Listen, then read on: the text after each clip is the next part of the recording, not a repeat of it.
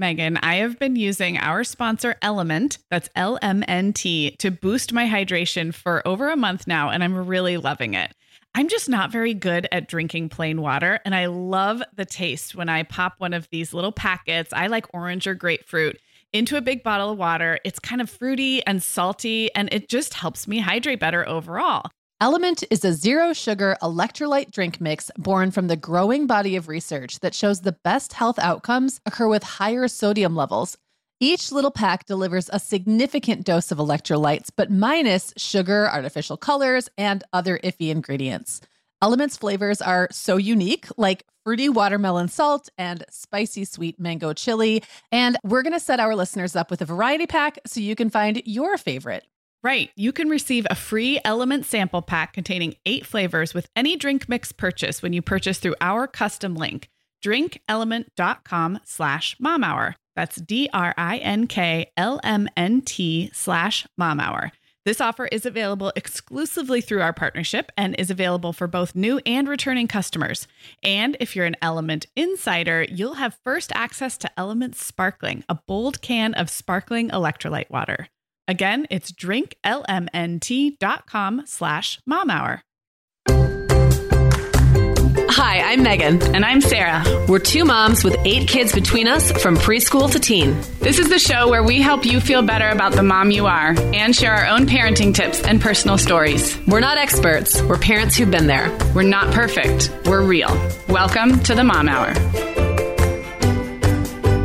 Hey everyone, and welcome to episode 114 of the Mom Hour. I am Sarah Powers, here as always with Meagan Francis, but also with Katie Addis. Hey, Katie. Hi, Katie. Glad to all be together. Hi, Meagan. So exciting. I know. So longtime listeners, you guys know Katie. She comes on the show about once a month with me, usually in a segment at the very end of the program to talk about new mom stuff. But today's topic is breastfeeding, and Katie is the closest to that experience in that she is still doing it with baby number 2. So we thought it would be fun to have a 3-way conversation. So I want to set up today's topic real quick. If you're a brand new listener, you might not have heard our other shows in this series, but this is part of a series that we like to call Things We Shouldn't Have Freaked Out About. And that's when we kind of look back and reminisce about how seriously we took things and how much we kind of fretted over things as a newer mom, and maybe offer some perspective with that hindsight for those of you who are in that phase. And by the way, we all worry about stuff. Meagan and I are worried about stuff right now. I'm worried about it all the time. We just don't have the hindsight yet. So This episode is all about those things that we freaked out about in the breastfeeding time of our motherhood life that maybe we could have lightened up a little bit about, and we'll share some of those and some of the things that we've learned with that hindsight. So this is going to be fun. Katie, we're happy to have you here, our official nursing mom. Yes. I am a breastfeeder. I almost feel like I want some lactation cookies to munch on. Yeah, right now. Something. Right now. Boost my supply. Meagan, the end of the school year and kickoff to summer is a busy time of the year for families, but we can all eat stress-free and hit our wellness goals with ready-to-eat meals from our sponsor, Factor. Factor's delicious meals are never frozen and can be ready to eat in just 2 minutes. You can pick from a weekly menu of 35 options, including popular choices like Calorie Smart, Protein Plus, and Keto. Plus, they have more than 60 add-ons like breakfast, lunch, snacks, and beverages to keep you fueled all day long. So our team was comparing notes recently on our favorite Factor meals, and Katie loved the herb-crusted chicken with mashed cauliflower and toasted almond green beans. I loved that one too.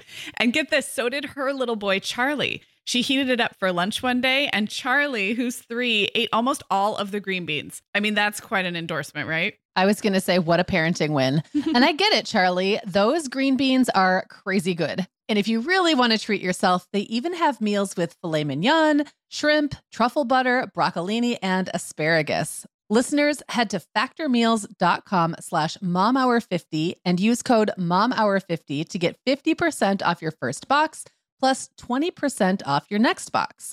That's code momhour50 at factormeals.com/momhour50 to get 50% off your first box, plus 20% off your next box while your subscription is active. Okay, Meagan, like many of our listeners, I'm sure, I've been doing some spring cleaning in my closet lately, and it always feels so good to get rid of clothes I'm not wearing, things that don't fit or that aren't my style anymore. But you know what I realized? All of my Vionic shoes are always in the keep pile. They just tick all the boxes. They're cute, comfy, high quality. They last forever. And I love growing my Vionic collection, especially with the latest styles from their Vionic Vitals collection. The Vionic Vitals collection offers daily wear styles designed for elegance, comfort, and versatility. We both love the Uptown Loafer, which collapses flat, so it's perfect for travel. The Chardonnay-heeled sandal, which I know you love, Sarah. The Walk 23 classic sneaker, which our team member Katie gets compliments on all the time. And the Willa slip-on flat, one of my favorites, which comes in 12 colors for any outfit. Yeah, I need to get the Willa slip-on flat. That's next on my list. Well, listeners, if you're ready to try the shoes we're always raving about, use code TheMomHour15 at checkout for 15% off your entire order at VionicShoes.com when you log into your account.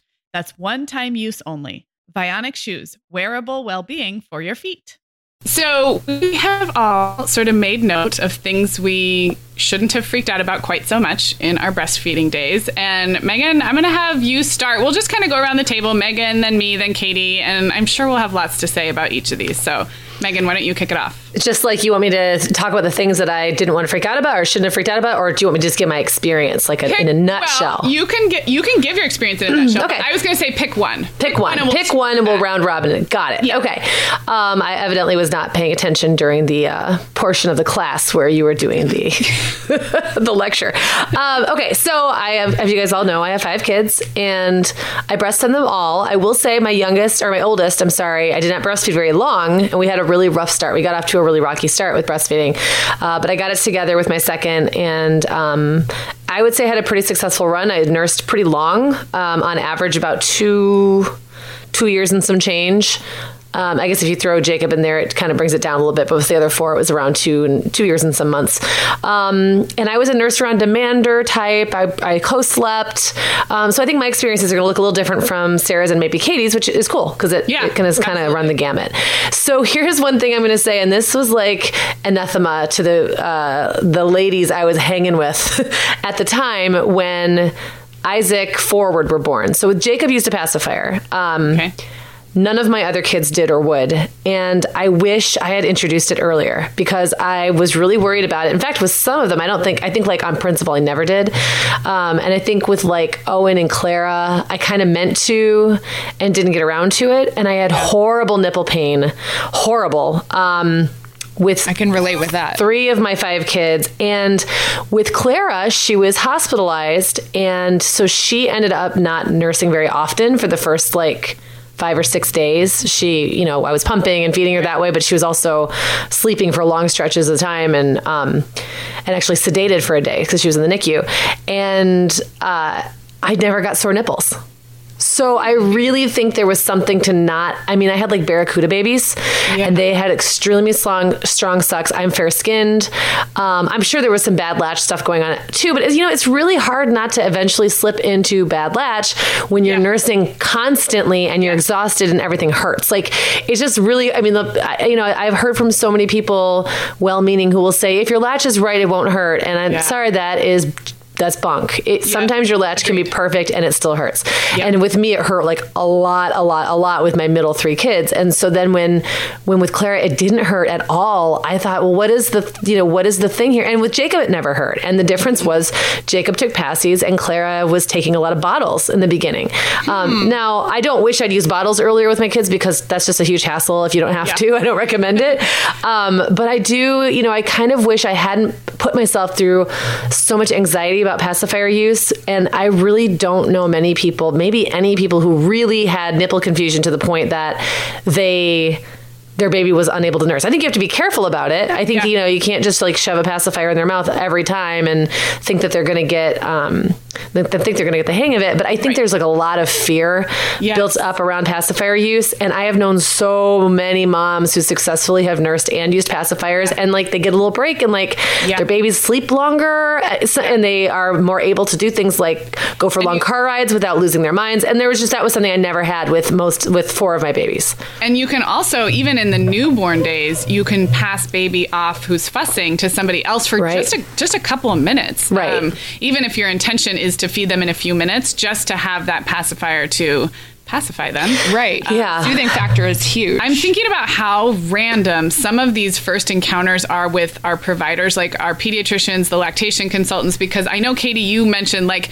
you got scared into one way of thinking from a lactation consultant. I actually had a pediatrician with the opposite, who said in the hospital, I have never seen a baby get true nipple confusion from moderate pacifier use. And I remember that very clearly. And he said, and now, granted, maybe if a mom was really committed to exclusive breastfeeding, he might not have been the most supportive one. Do you know what I mean? Yeah. So he might have been on one extreme. But I remember in the hospital kind of asking him or worrying, and him looking at me and very clearly saying, I've been a pediatrician for 25 years and I've never seen newborn pacifier use cause major nipple confusion. Now, there may be people and studies out there to refute that, but I guess my point is it's such a chance encounter that I didn't worry about it because someone just told me at the beginning not to worry about it. But different. Well, and I think I had heard that from an expert from the get-go, because anecdotally I heard exactly what Sarah's saying, that pacifier use is not going to prevent a healthy nurser. But every single expert out there, whether it was in the medical field or a lactation consultant or anybody else, was telling me, oh, no, you need to wait it until at least, I want to say it was like 8 weeks or 3 months. It was something very... Yeah. Far away. Very far. It feels very far away. And, you know, your baby, unless your baby is really motivated, is probably not going to want to bother at that point. And I feel like there's this purism about this stuff. You know, I've worked in media, so I've worked in with publications. I've kind of gotten the behind the scenes view of how those magazine articles are created. And I've also worked in the medical field, and I've worked with childbirth experts and medical experts and nursing experts. And I think what ends up happening is like something becomes the new trend or the new touted piece of wisdom, and then everyone just jumps on board. Mm-hmm. And there's this real fear around qualifying or giving people too much freedom to make their own choices. It's like they're covering their own butts, so they have to say that, like, because they're trying to get the outcome. Yeah. Right. But I'm looking at this thinking, gosh, you know, I was really, really dedicated to breastfeeding, so I stuck it out. Had I not been with those three middle babies, like if I'd been kind of on the fence, I wouldn't have. It was so painful, and I was so exhausted. Same. So I just feel like I think it's one of those things that can really do the opposite of what you want. Yeah. And in theory, it makes sense, I guess, because you're trying to get the best outcomes. But in practice, I think it just leads to more people giving up, and that's too bad. I totally agree. And I'm really glad you brought up the nipple pain, because that one directly wasn't on our list, but it's obviously something that's experienced in the NICU. It was just because you had longer in between and just more breaks that you weren't the human pacifier. Yeah. So that was what was happening for the first 3 or 4 days, which is usually when my milk came in, usually is when the nipple soreness would really start in earnest. And when my milk came in, I was using a pump, and with a pump, you can control the speed. You can control how strong the suck is, and you can control how long the position, how long you do it, and all that stuff. So I'd feel like a little pain, and I'd move and do it again. And it was fine. And I wasn't holding a baby on my boob, like hours at a time the way I was with the other babies. And it was vastly different. And I just, because I had a pretty strong sample size to pull from, 5 kids, the one on one end that takes a passy, no nipple pain, the one on the other end who's mostly bottle fed for the first 5 or 6 days, no pain, the three in the middle that are just nursing on demand, terrible pain. Yeah. So, I mean, I guess it's not scientific, but it's not hard to draw some conclusions. Yeah, no, I absolutely agree.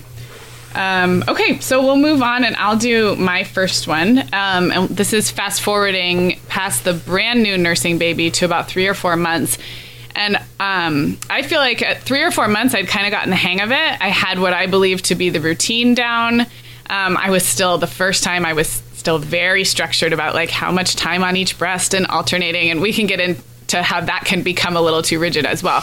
But what happened with my babies is all three of them went through a pretty extreme reduction in the time they spent on the breast. Like going from 15 to 20 minutes per side, which is, of course, what you're told is a full feeding. Right. Which, again, that, I mean, even that is so individual for every mom and every baby, but you kind of get attached to these recommendations. What I thought was, you know, maybe 10 or 15, but I for sure was shooting for like 15 minutes a side. And that is, you know, they're long nursers in the beginning. And then somewhere around 4 months, all three of my babies went to really fast nursers. I mean, like 5 minutes a side, or sometimes only wanting one side.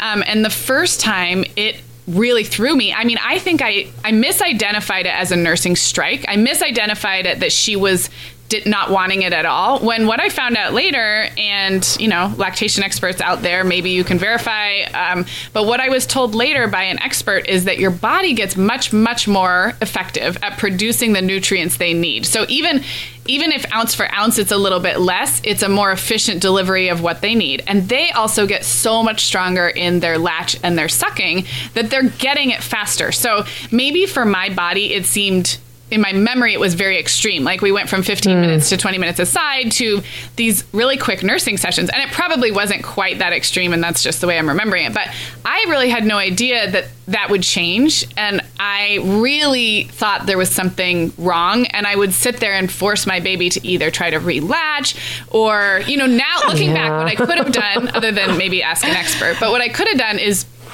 just, you know, offer both sides like you're supposed to, like let them nurse as long as they will on the first side, offer the second side. If they don't take it, not a big deal. Start on that side next time. But again, all three of us here know that if you're looking at a growing baby who's healthy, who's, you know, sleeping and eating in the same regular patterns, I wish I would have just known that it's just, this is just the way it goes. Like they become more efficient. I don't know if you guys experienced that, but I'm sure there are other moms out there who have. And I strived so hard for those kind of epic sessions, and nobody told me they'd get shorter. So, yeah, I think in my group,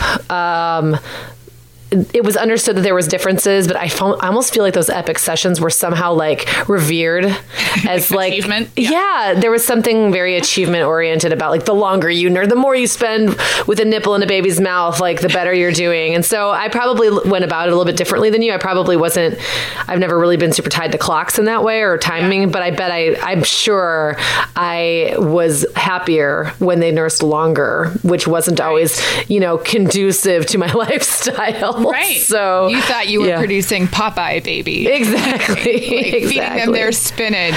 right. And my first baby was a super chunker, gaining weight right on schedule. I just didn't look at anything else other than why does she want to be done?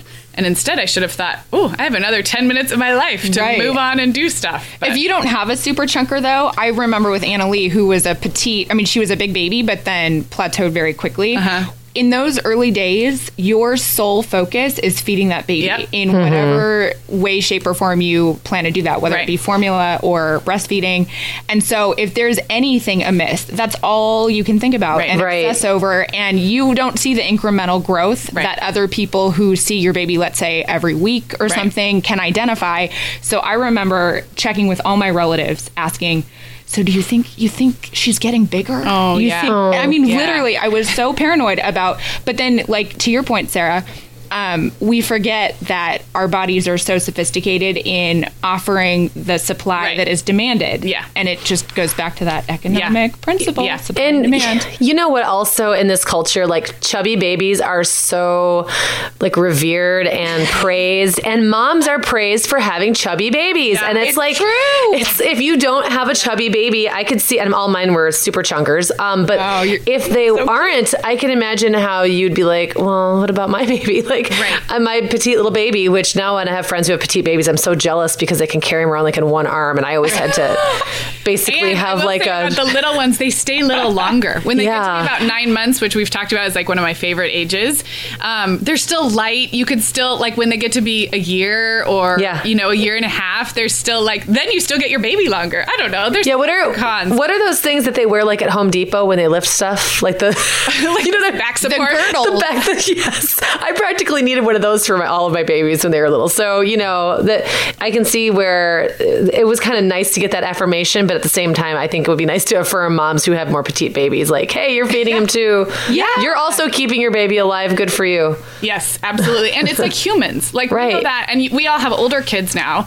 We know that body types are just different with kids, right. with adults. And as long as, you know, as long as your provider, and hopefully you like your provider, is assuring you that your baby's on track for them. Although I think that's a can of worms, because I think providers can cause a lot of anxiety too if you don't find one that works for you. But yeah, I don't know where we went with that, but I did want to bring that one up because it was unique to me, but I can't be the only one. And I do believe that there's a lot of things that are normal, or ranges of normal. And I think it is normal to have your nursing sessions get shorter over time because your body gets more efficient and your baby gets more efficient at getting what you need. So if there's no other concerns, just enjoy the efficiency. So, okay, yes. Katie, you want to do one of yours? Okay, sure. So I am so glad I am past this hump because this was quite the obstacle. So I struggled with nursing prop overload in those early days. So let me clarify what that means. So, I mean, you all friends out there know you have the Boppy, you have the My Breast Friend, you have the, you know, whatever couch cushion. And I had them all. So like, in tandem, like together, I would use the My Breast Friend, prop up the My Breast Friend with a pillow beneath. Like literally, I would need a team, it seemed, to even prepare me. Like somebody set the baby. I mean, it was so uncoordinated. So, I mean, I looked like a circus with just props that, I mean, you can imagine how far from my house could I go? Right. Not very far. Like I needed to be in my comfort zone. I needed to be in my rocker.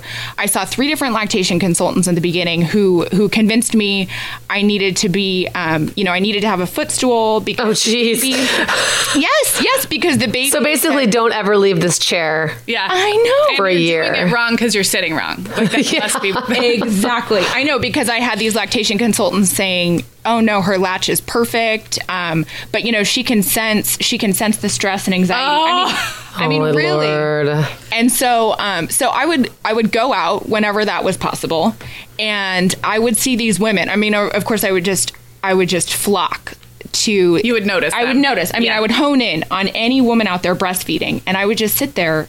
Probably watching too closely. Just staring. I know. Just in disbelief. Like, how is she doing that? Like, she's just draping this little discreet cloth napkin over her regular T-shirt, and I'm not being flashed, and she's not, you know, naked to this world, but she's doing it so effortlessly. Now, granted, this was her 3rd kid, right. And granted, now I can do that. Yeah. Like, I'll go out, let's say, and I forget my nursing cover, which rarely happens, but if I do, I will literally make do with, I mean, not quite a blade of grass. You know, I don't do like Adam and Eve style, but I can pretty much choose any article of clothing that may be rogue in the stroller and just, I mean, I managed to do it somehow. So let me ask you a question, because obviously I think a lot of moms can relate to this, feeling like you need your accoutrement, your proper chair, your proper posture. Did that change at all with Anna Lee as she got older, or was it like the whole first baby thing?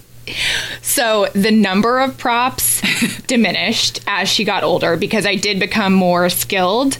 But until I got my Covered Goods nursing cover, which wasn't until she was about maybe 4 months old, I literally felt like I needed to turn my back to any people, have a cover, a shield, a human shield. A human shield. I remember those days. Yeah, that I wouldn't be flashing the world.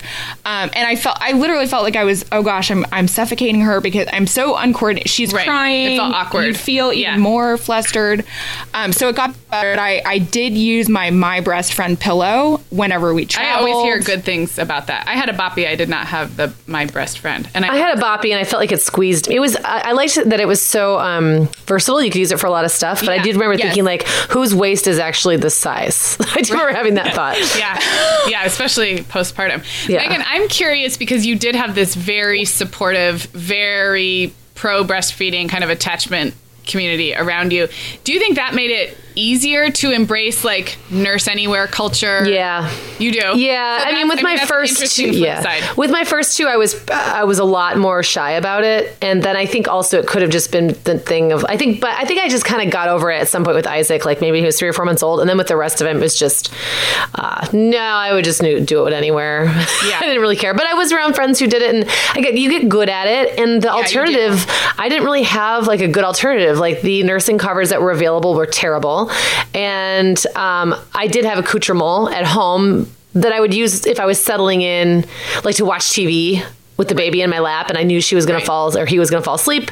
Then I would have all that stuff. But I just got really good at just wherever I was, whatever I had available. Yeah. If I had a friend near me, I'm like, I'm going to put my elbow on you. Hold my elbow up. Right. Like, pass me a dish towel. Everyone stack their purses so I can put my arm under it. I mean, but it's different. I think a lot of that was...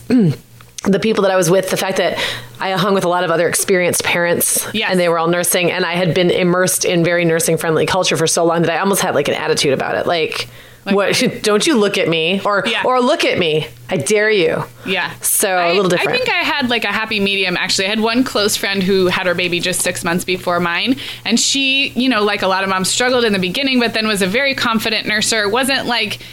Wasn't extreme about it one way or the other, but I just remember her coming over and nursing at my house. And I think even having 1 or 2 examples of people who can confidently breastfeed in public. But it is hard, man, especially, when we talked about those struggles in the very early days when you're trying to get the hang of things, it's like you just barely get the hang of things at home. And then you're terrified to change any of the variables. Yeah. Even if things are going well, it's like, well, I don't know if I can do this exact thing right in the world. And then, Meagan, you and I have talked about that phase that babies go through where they get really distractible.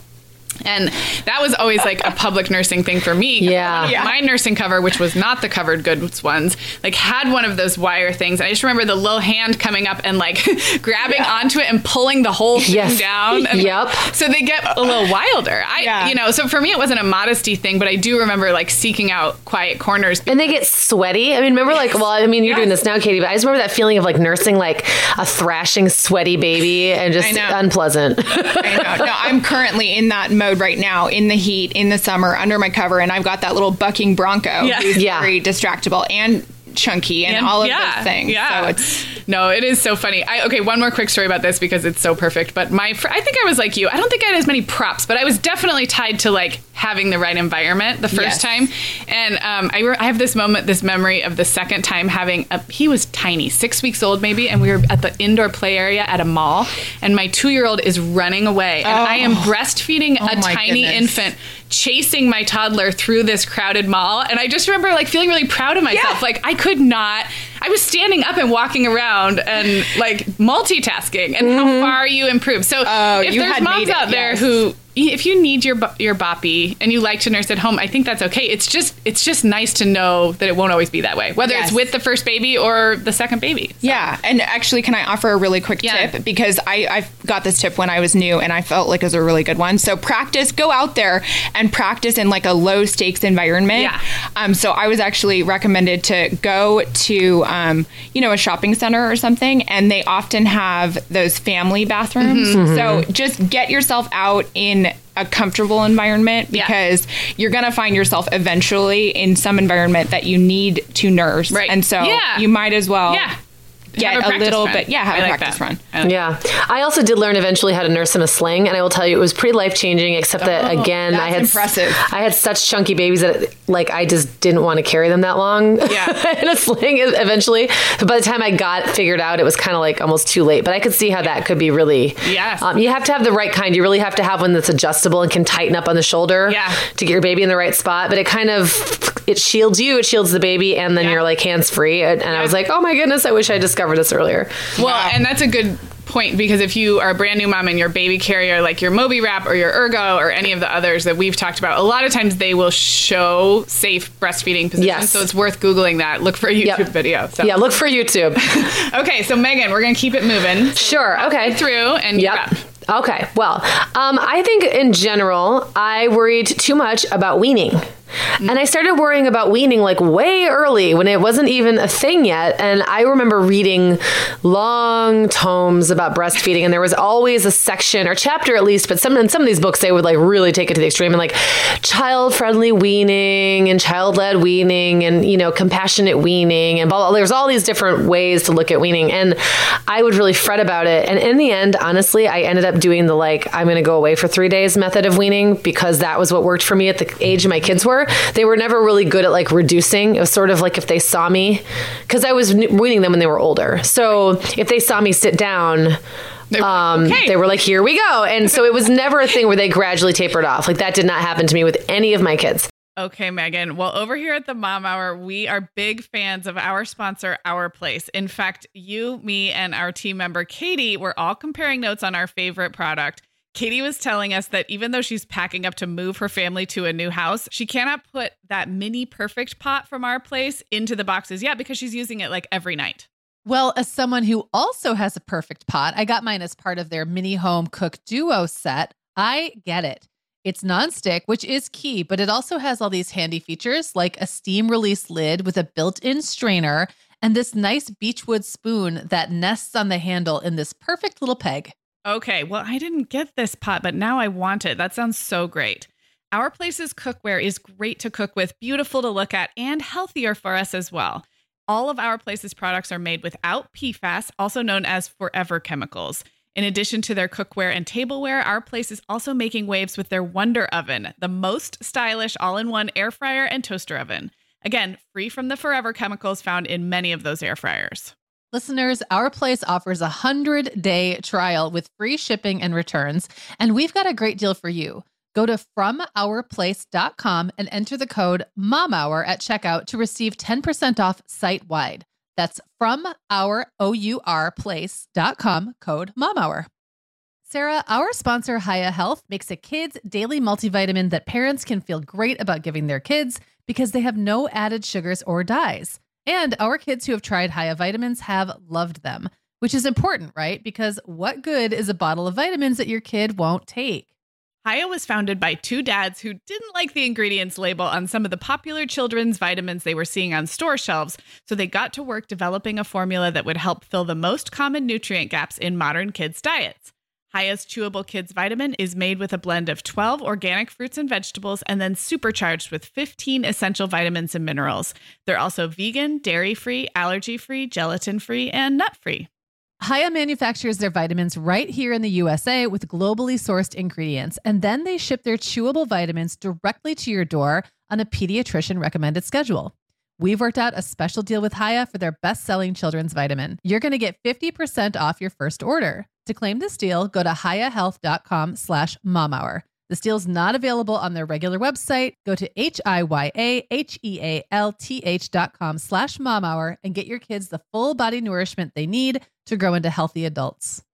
But in the end, it just wasn't that big of a deal. And I wish I hadn't spent so much time. Like when I was ready to be done, I was done and I was able to make that happen. I also didn't go anywhere overnight with my first, well, at least with Isaac and Will, until they were weaned. And then with the old, with the later ones, I think I just went somewhere and was like, oh, it's not the end of the world. My boobs didn't explode and they were still okay. And like, they didn't cry all night and my supply came back just fine. I remember actually going to a conference when Owen was a toddler. I don't remember exactly how old, maybe 16 months old. And I thought, you know, I'm kind of done. When I get back, maybe this will be it. And I got back and he kind of looked a little confused. Like it's kind of funny when you come back to a toddler who hasn't nursed in a few days, they're like, they kind of know what to do, but they're real weird about it. Like there's something I want. Yeah. And then you and they have become suddenly monstrous in the time that you've been gone. So when you left, they were like this little baby. And then you come back and you're like, oh my goodness, I'm nursing this enormous child. And so it takes you a couple of days to get kind of back into it. And that's always like, for me, was always prime weaning opportunity. It's like not hard to do. But I did come back and go, you know what? Nope, I'm not ready. I just needed a break. And I had taken a break. And then I nursed happily for, I don't know, another 3 or 4 or 5 months or something. So I just think that there's... that is something that I worried way too much about. And I stressed myself out and I put way too much pressure on myself to do it right and not mess my kid up for life. And, you know, there, again, with the purism, there's just a lot of scare tactics and things that people very well-meaning like to say, that doesn't really help in the long run. Well, and I'm sure you can probably speak to this a little bit more, but since you were definitely in this child-led, like, kind of let your baby nurse as long as they want, right? I mean, would you say that was a pretty accurate? Yeah, I mean, some went that extreme. Some were like, it's a relationship and you both have to be, and you really have to like do it this certain way, which is very gentle and takes forever and just didn't work. It just didn't work for me. Okay. So yeah, the part I was going to bring up was just for anybody who needs these words, that it really is like, it's okay to have opinions about your side of the breastfeeding relationship. And that's, I think that's true from the day the baby's born until you wean at the end. It is a relationship. And of course there's two sides to it, but you get to feel the way you want to feel. Yes. About it's your relationship. You get to choose. You hate it, or including if like we all have expectations, right? So yours may have been wanting to nurse until they're two. Mine have, like, I really wanted to make it to one, and I went past one with all of them, but not much. It was about 14 months and then right at a year. And then Violet was 17 months. So that was the longest. But whatever your expectations are, if you don't meet your own expectations, there's a lot of guilt involved. So you get to, your opinion about that relationship gets to change over time. And I think weaning is no different. So if you thought you'd want to breastfeed till they were 3.5 and you find yourself done at a year, that's okay. If you know, or the opposite. Like I was not around a lot of, like extended breastfeeders when I had babies. So I actually felt like a lot of people had a goal of a year. That was the pediatrician's recommendation at that time. But I felt like nobody went past a year. And so you might be on the other extreme. You might be around people who are weaning between 6 months and a year and find yourself not ready and your baby's not ready. And that's also okay. So it's just, it's such a loaded. It is loaded. And I like what you said. It's like, you're allowed to feel however you want about your own relationship. But I think when we start to put our noses too much into the way other people do things, that's a great thing to do. And that's what drives me in the craziest about the purism. It's like everyone, look, nursing is a great thing to do. And like, it's a great thing to do no matter how you do it. So just let people do it. Yeah, just like get out of everyone's face. And there's one thing in being helpful. And another thing when you are taking your opinions about your personal views and your personal relationship with breastfeeding and then trying to make it universal, and your experiences. Everybody's got a different experience, and just because something happened a certain way for you does not mean that's the experience of 9 out of 10 other moms. So I agree. Or your next experience with your next child. Exactly. Yeah, I agree. Okay, well, I'm going to jump in and do my next one. Okay. And I actually mentioned this a long time ago in another episode, but it's worth repeating again because it's about pumping, and specifically pumping at work. Ugh, that four-letter word, P-U-M-P. When you're away from your baby. So I went back to work after my first baby. She went to daycare. And at 3 months, very like typical traditional story. And I had my Medela in my bag and I was able to get enough breaks throughout the day. But what I was so uptight about, that now it's like humorous to me, is, you know, the recommendations will say like, try to pump at this roughly the same times of day as you would nurse. Okay, good enough. Like for me, that would have been say 10 a.m., 1 p.m., 4 p.m. Like she was eating every 3 to 4 hours at that age, 3.5 months. So I would, number one, I'd get totally hung up on taking that pump break at exactly 10 a.m. Not surprising. We all know me. Number two, I really believed I had to produce in that pumping session the equivalent of what she was taking in a bottle 2 miles across town in her little daycare room. And she was a chunky baby. She was a good eater. And I remember it was, I think when she very first started, they were 5-ounce bottles, but very quickly I was sending 3 6-ounce bottles to daycare each time she went for kind of a 10 a.m., a 1 p.m. and a 4 p.m. bottle. And I went into that little spare office thinking I had to pump 6 ounces of milk at 10, 6 ounces at 1, 6 ounces at 4. Well, first of all, your body doesn't work like that. I was just thinking the same thing. When your baby nurses, they don't get the exact same amount every time. So the whole shift, we had a pretty good first 3 months of nursing. And then this pumping thing made me obsessed. I mean, you guys, I can see the line right now in my mind. I can see it and watching. And in the first few weeks, it wasn't as bad. My supply was really good. I had been sort of extra pumping at home to really boost my supply. But around the 6 month mark, you know, she started eating solids. My supply goes down. And lo and behold, I'm in there just like thinking that I'm not meeting that goal and that line, and it was so silly. There's a bunch of things I could have done. She was a good eater. I could have supplemented with formula. In my mind, that was just out of the question, but looking back, I wish I would have. Like, if I had sent 2 bottles and 1 bottle of formula, that would have been fine. Or even if I didn't want to do that, I could have told the daycare, look, I'm going to nurse her. I'm going to double nurse her in the morning, and I'm going to nurse her right when she gets home. So I'm just going to send 2 bottles. Pretty soon, she's eaten some solid foods at lunch. Like, she's not going to starve at daycare if she didn't have 3 6-ounce bottles. None of those things occurred to me. So it just was this sort of, it was where the book recommendations of, you know, you're essentially trying to replace what she would be nursing with a bottle. It was like, I took that to an extreme and a half, and I know I'm not alone, because you sit in those pumping rooms, and like Katie said, it's like your only job right now is to get the milk out of your body and into those bottles. I wish I would have like covered up the ounce lines. Oh, like, done it blind. Because when you're nursing a baby, you don't know how many ounces they take. Right, you don't, yeah. So that was, I mean, I've outed my like super OCD about that one, but you know what, Sarah, I was not, I mean, you know, I'm a lot more relaxed about that stuff, but when Jacob had a hard time nursing, at first I was pumping a lot, and I was obsessive about the ounces too. It wasn't until I stopped pumping. And I pumped with Clara, but by that point I kind of figured it out, like how it works. But with the first one, I didn't know any better, and no one tells you any better. All the books say, all the books are just like this many ounces and this many ounces per feeding, and no one really, I mean, very few, no one is unfair, but like very few experts and very few books and things and resources say like approximate or just count diapers, or, you know, like your baby won't eat the same at every feeding. Yeah. I did the same thing. It's hard not to be a slave to those numbers, and I feel like it's a particular challenge for working moms who that is their sole place to deposit the milk. You know, it's not, I mean, so you have to measure, and you're not even somehow with your baby, so it's like it's so removed, and it's just like your goal is to fill the fridge or whatever. I guess I wish I would have had a more seasoned mom. That would have really helped, like somebody who, you know, maybe I wouldn't have supplemented with formula, maybe at that time that wouldn't have been the route that I went, but hearing what other moms do, I didn't know a lot of other moms whose kids were in infant daycare, so I just didn't know what my options were. You know, all I knew was what I had sent to daycare that morning, and in my, you know, and then, you know, eventually I think I started, I just wasn't meeting that ounce. I just wasn't doing it eventually. So then I was pumping on my off days. And that was fine too. You know, I did it, but it was so short-sighted in retrospect, just so limited in my thinking. So, yeah. Well, that segues perfectly into my next one, which I don't want to be too redundant here, but basically I just had supply envy, exactly what we were talking about. Being a slave to those pumping ounces numbers. I mean, it was bound to come up in conversation with my new mom friends. We'd be sitting around the lunch table talking about like, oh, well, how much did you pump this morning? You know, and I forgot. I mean, not that obviously I knew we weren't competing in the Olympics or anything, but there was no gold medal being handed out for like 8 ounces versus 4 ounces collectively. But I even noticed a disparity between the left breast sometimes and the right breast. Like within myself, I even had a top performer. So I really did.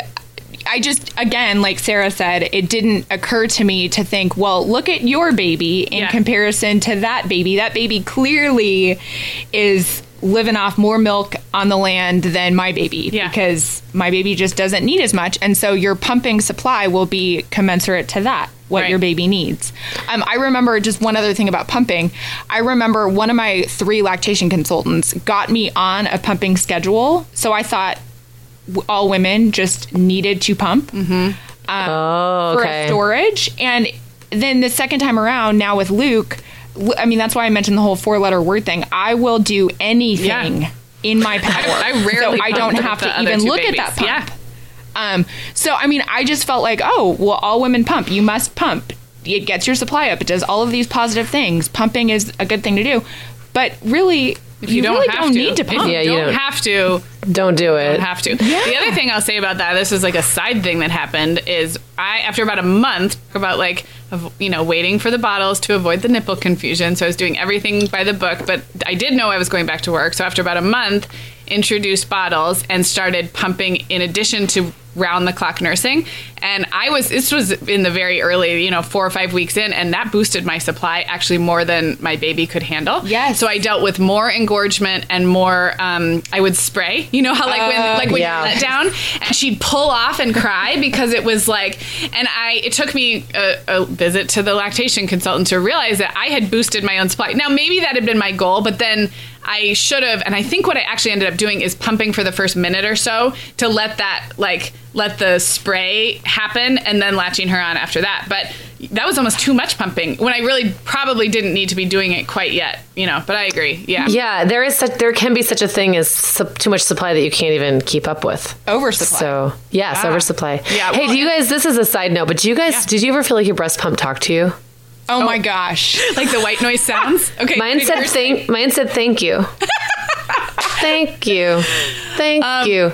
I just remember the sound. I don't know if I remember associating words, but here's the funny thing. My sister and I had the same pump. She had a pump. I think she got it for free somehow. Like she didn't have to return it at the end. Yeah. So she gave it to me, and she was convinced that we just talked about this the other day, and she was convinced that hers said like, yes, please. Yes, please. And then when I had it, I thought it was saying thank you. So I think this just goes to show you that if you listen to a pump for too long, you will start to lose your mind. Totally. And it started out probably kind of crazy anyway. Right. Slept and... Right, yeah. But at first it was like, oh, it's just noise. And then after a while, I'm like, it's talking to me. The pump is talking.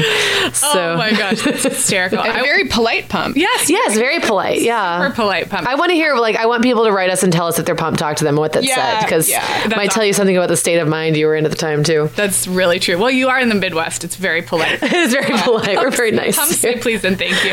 It wasn't like more milk. More milk. Katie, I wanted to ask you on the subject of supply envy. Yes. I don't remember it coming up in new mom conversations, but have you seen social media brags about people with excessive, people who store and even sell their excessive? I have followed a couple people who, I'm just going to come out and say it, sort of flaunt excess milk supply. And I can see if you were an insecure new mom, that would be really hard. I just think it's kind of an odd thing to post. Is this like extreme couponing except for breast milk? Yes, kind of. It would be look how much I saved and look at my shopping cart.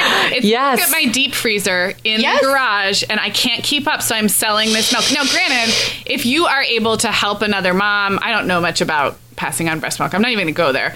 But I don't think a big supply is a bad thing. But I just in terms of having supply envy, I didn't start seeing those posts until I was well past this. But I can see how that would be a super trigger. It would be look how much weight I lost, or look how much, right. A badge. It gets right at the insecure point, I would think. Oh, absolutely. I didn't see social media posts so much, but my friends, they would definitely boast the deep freezers and talk about, methods of organization and how their partners would actually not treat it like the gold that it was, and it was a dime a dozen. But at that point, it kind of was a dime a dozen. Yeah, they had so much excess. I think this is a really good way to start to summarize. One of the things I think in general that I didn't realize is that breastfeeding is like any other bodily function. And forgive me while we talk about bodily functions for a minute, but no body is the same, and also individual bodies have ebbs and flows, just like we talked about. So you're not a robot. Right. And I think the well-meaning experts and the books and the recommendations, they don't do a good job, and maybe it's just too hard to be nuanced, but it varies so much. If you think about other bodily functions, the way you eliminate waste or your monthly cycle. Mm-hmm. Right. You don't sit around comparing that, but it's not going to look the same as the next person. Right. And your body is not going to look the same one week to the next. In terms of supply, worry about supply, I remember thinking supply kind of only went down. It was went up in the first few days, and then it kind of leveled out after a couple weeks. And then after that, you better keep it up or it's going to go away. And Meagan, I'm glad you brought up going away for the night. Because I would never have thought I could do that without pumping a few times while I was away. Remember, Meagan, when I came to Atlanta, Violet was about 14 months. We went to a conference and I brought my pump. I guess I was gone for 3 or 4 days, so maybe I would have anyway. But I think with that third kid, going away for a night, or like you said, Meagan, maybe even 2 nights if they're a toddler, that your supply could actually still be there. That never occurred to me. I really thought it was like this, it like grabbing onto this silk scarf that's being pulled away. Like that's how I felt about supply. And it comes back. It's your body is so awesome the way it like responds to the day before. So what I would find is if I, if you have a sick baby and you nurse a lot one day, the next day how your supply is crazy. Yeah. It was like that. And so like the first day I was uncomfortable. And so I pumped just enough to kind of keep the discomfort down. I wasn't really, I didn't have any place to store it anyway. And this was a toddler, so they were already eating food and stuff. And then after that, it was like I had to pump a little. In fact, with Clara, I want to say I went someplace when she was about a year and I was gone for several nights and came back and it was no problem. And it was, I was a little uncomfortable and then a little, you know, a little less. And I did pump just because I didn't want to get engorged and totally dry up. I did worry about that. And then it took a couple of days to get back into the swing of it. But again, she was old enough that she was eating enough other foods. It didn't really matter. I was more worried about her going to sleep without me. And it turned out once mom is not anywhere nearby, it's not really a problem. Yeah. Like, you know, it's like I was kind of worried that she wouldn't because I sometimes still nursed her down for naps at that point, and I wasn't an option. Yeah. So she just went to sleep. It wasn't like a big deal. And it's your body's smarter than that. It is. I read these old books about like, you know, and this used to make me really uncomfortable. I think it was maybe Outlander, one of those series, like an old fashioned series where like this mom of a new baby has to like go find her husband who's been kidnapped by, I don't know, pirates or something. I don't remember. And I'm reading this, and when I remember reading it as a nursing mom being really uncomfortable, like, how can she do that? Her supply is going to dry up. And then, you know, it's just so funny. Like, that was where my mind would go. Yeah. Of course. Yeah. Yeah. And I would even add that with older babies, I continued to embrace like a 4-hour maximum. And with Reed and Violet, I really, like Katie said, I did not pump unless I really had to. So I almost didn't even, the pump got pretty dusty in the cupboard with those second and third babies. But once my babies were eating solids, I mean, forget the overnight, I could have just not worried about a 6 or 7 or 8 hour day if I had something planned. And I, you know, even with the third baby, I was so used to that interval. It's like the 4-hour interval happens and you think, well, the baby must be dying. Right. I must be about to explode. And again, all of this happens, I think, because the learning curve at the beginning is intense and we learn these tips and tricks to get going. And then, gosh, the beauty of then letting those go and just letting it be a little bit more. That's what makes it fun, right? Like that's where the fun part. Do that. Yes, that's where it's fun. And I often thought that I nursed as long as I did and not as long as you, but because I was able to get to that fun part, even for all this worrying that I'm sharing, I really got to the point where it was relatively easy with all three kids. And, that's the goal. And sometimes we put so many roadblocks in front of ourselves for that goal. This advice is actually helping me because I nursed Luke, who's 11 months old, still 4 times a day. And I just hosted a baby shower this past weekend. And I texted my husband already saying, are you guys on your way? Because I really need to nurse Luke. So it gives me a pass for a longer chunk of time away if need be. Yeah. And so thank you. I'm you reassured. Get I get Good. A pass. See, we even you get a pass. Good. Thank you guys. Oh, I love it. This has been a really awesome discussion. So I did throw out on Facebook this same question to our community. And Eddie, I just did it a few hours ago. This episode won't air for another week, so I imagine this is going to be an ongoing conversation. I'll link to it in the show notes, but if you are struggling in any way, go read those Facebook comments. There's so many things we didn't mention, like feeling bad about not nursing or not feeling bad about not nursing, feeling like you should feel bad about not nursing and not feeling bad and then feeling bad about that. So there's such a wide range of experiences, and that Facebook thread it's already just really amazing to see what people wish they could have given themselves a pass about. And in doing so, hopefully we're giving moms a pass right now. Like we just gave Katie a pass to not like she has to nurse every 4 hours. So go read that for sure. I feel like we can start to wrap up, and I do want to remind listeners about Covered Goods, the multi-use nursing cover. You can go to coveredgoods.com, use promo code TheMomHour to save 10%, and then head over to our Instagram to see if you could maybe win one for you and a friend. Our Instagram is @TheMomHour, and once you're there and see that post, you'll see everything to do. If you forget all of this, it's all in the show notes at TheMomHour.com. Factor.com. And if I could go back in time, I would do that right now. So just letting you all know. Yes. Things we wish we would have done is have a Covered Goods nursing cover. Episode 114 at themomhour.com. Katie, thank you for joining us. Thanks. Yeah, this was so fun. It's been so fun. Awesome. All right. Thanks, everybody. Bye. Bye.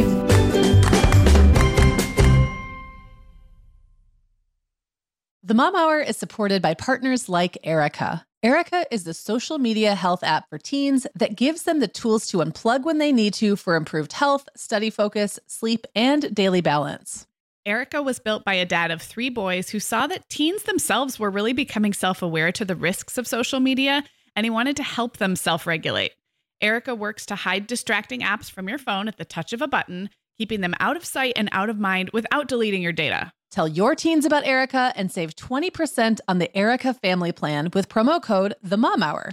Go to erika.app and search for plans. That's Erika with a K, ERIKA.APP, and use code TheMomHour to save 20%. Hi everyone, Meagan here. Sarah and I would absolutely love it if you would hit pause right now, like right where you're listening, and leave The Mom Hour a rating and review.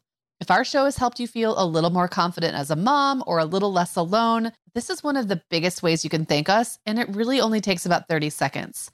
If you're listening to Apple Podcasts, you can navigate to the Mom Hour's show listing. So when you're in the episode you're listening to right now, click where it says The Mom Hour just above the play button, and then scroll all the way to the bottom, and you will see the ratings and reviews. We would love if you would leave us one as well. Thank you so much for listening.